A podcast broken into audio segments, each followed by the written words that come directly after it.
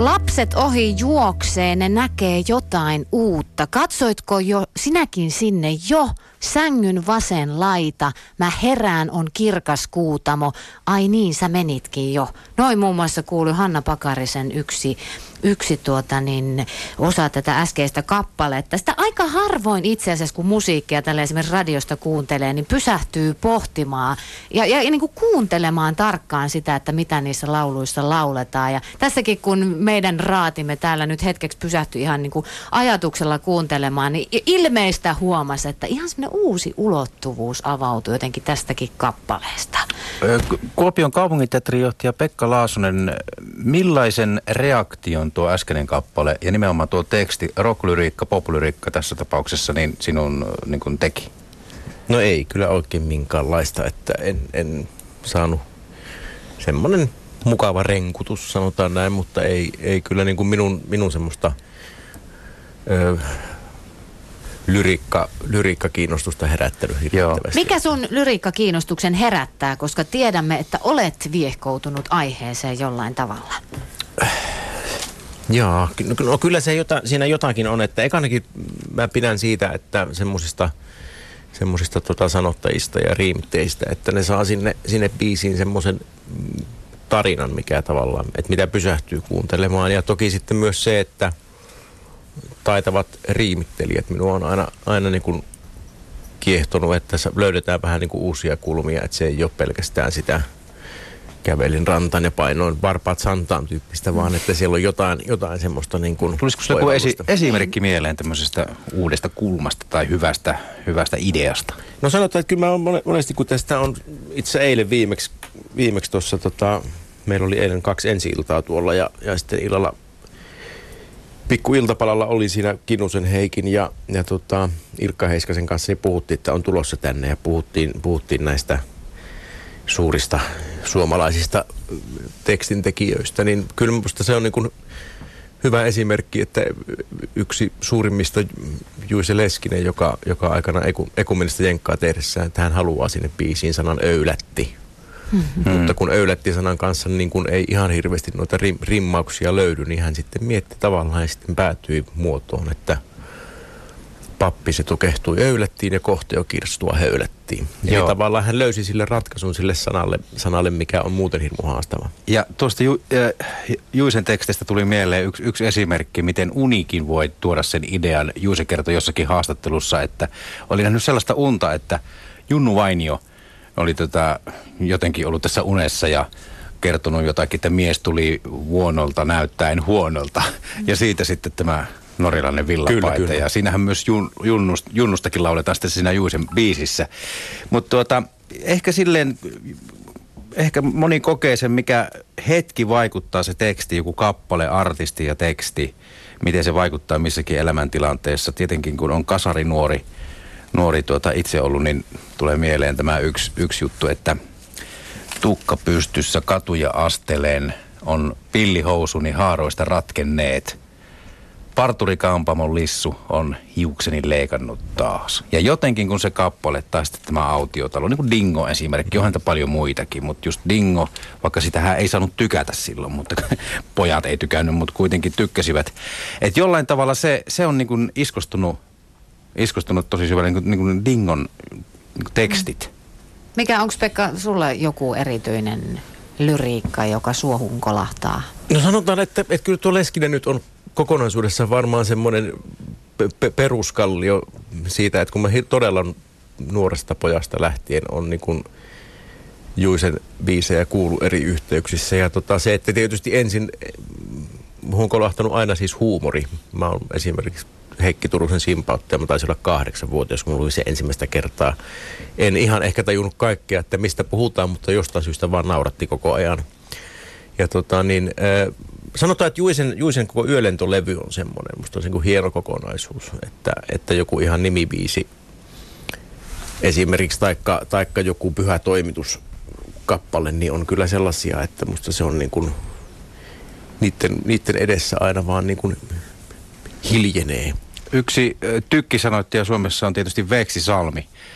Silloin luovimpaan aikaan Irvinin kanssa, kun, te, kun teki kappaleita, niin sitä syntyy aika nopeastikin se, sitä tekstiä ja Veksi on kyllä taituri siinä. Mitä mieltä ajattelet Veksin, Veksin teksteistä? No onhan hän ihan, ihan kanssa poikkeuksellinen sanottaja ilman muuta, että, että jos ajatellaan vaikka Irvinin kanssa tehtyä tuotantoa, mikä hyvin pitkälle siis äh, niin perusviritys oli kanssa siinäkin tämmöinen protesti ja ehkä vähän koominenkin tulokulma, tämmöisiä ralleja, mutta kyllähän siellä on ihan mielettömän hienoja. Nimenomaan sitä, sitä se riimin käyttöä ja niiden löytämisessä on kyllä, kyllä upeita. Sitten yksi nimi, mikä, mikä nousee mieleen, on sitten myös niin kuin taitavat biisien suomentajat ja joku, joku tota, nyt jo edes mennyt Pekka Myllykoski Froikkareissa, niin aivan huikeita on siis ne, miten hän on sitä alkuperäistä kappaleista tavallaan löytänyt sen ytimen ja kääntänyt sitten, sitten niitä, niitä tota, suomeksi, vaikka nyt joku Froikkareiden kipeä kappale, mikä on siis aivan kipeä sano, sanotus, mutta, mutta ihan, ihan niin kuin nerokas. Että hän, hän on yksi, yksi su, suuria suosikkia niin ollut aina. Suomi Rock tuntuu olevan lähellä sydäntäsi, mutta miten olet tutustunut näihin uusien artistien, uusien kappaleiden teksteihin? Nyt tänä päivänä esimerkiksi rap-musiikki, kotimainen rap-musiikki on paljon, paljon esillä, soi eri, eri kanavilla, JVG, muut. Mites niiden tekstitys, onko tuttua? Niiden no, kappaleiden tekstitys? No autolla ajan aika paljon ja yleensä kuuntelen aina, aina radiota. Ja tota, niin, niin, sieltä niitä tietysti tulee kuunneltua, en, en muuten niin kuin näitä uudempia artisteja juuri, mutta kyllä siellä aika monesti korvaan kyllä sattuu, että, että tulee niin kuin semmoinen ajatus, että jos pikkusen nyt olisi vielä käyttänyt aikaa ja vaivaa, niin sieltä olisi voitu löytyä ihan niin kuin toimiviakin riimejä. Että kyllä joskus tuntuu siltä, että kyllä aika, niin kuin, aika kevyillä perusteilla, perusteilla mennään, mutta toisaalta musiikki myy hyvin ja voiko miljoona ihmistä olla väärässä, niin se on se. Mutta minun omaan korvaan ei kyllä muutamaa poikkeusta lukuun ottamatta niin hirmu hyvin. Ja mikä voisi olla tämmöinen poikkeus?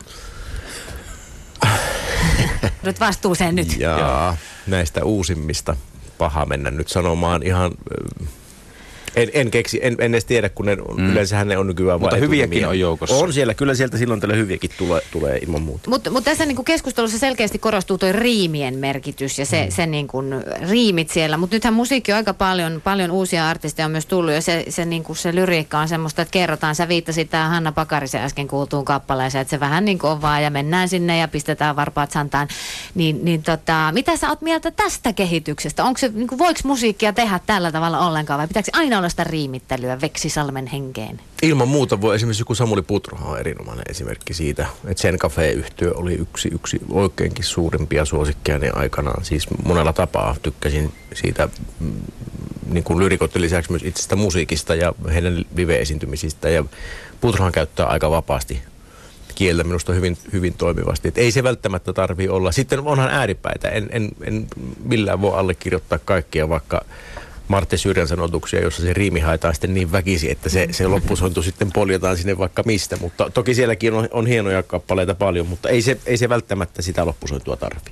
Tota, kaikki mainitsevasi nyt sanottajat, lyyrikot ovat tässä olleet miehiä. Osaako naiset tehdä musiikkia sitten ollenkaan? Ja kuka voisi olla sun mielestä semmoinen hyvä? No Maija Vilkkumaa esimerkiksi on erinomainen hyvä, hyvä tota, niin, biisintekijä. Samoin, samoin tota, tämä meidän Minttu sekä Vinte, Jonna, Jonna, Jonna, Jonna, Jonna Tervomaa on tehnyt minusta upeita sanotuksia. Että kyllä ei se ole miten, tämä ei ole nyt mitenkään sukupuolisidonnaista tämä asia. Näin arvelinkin.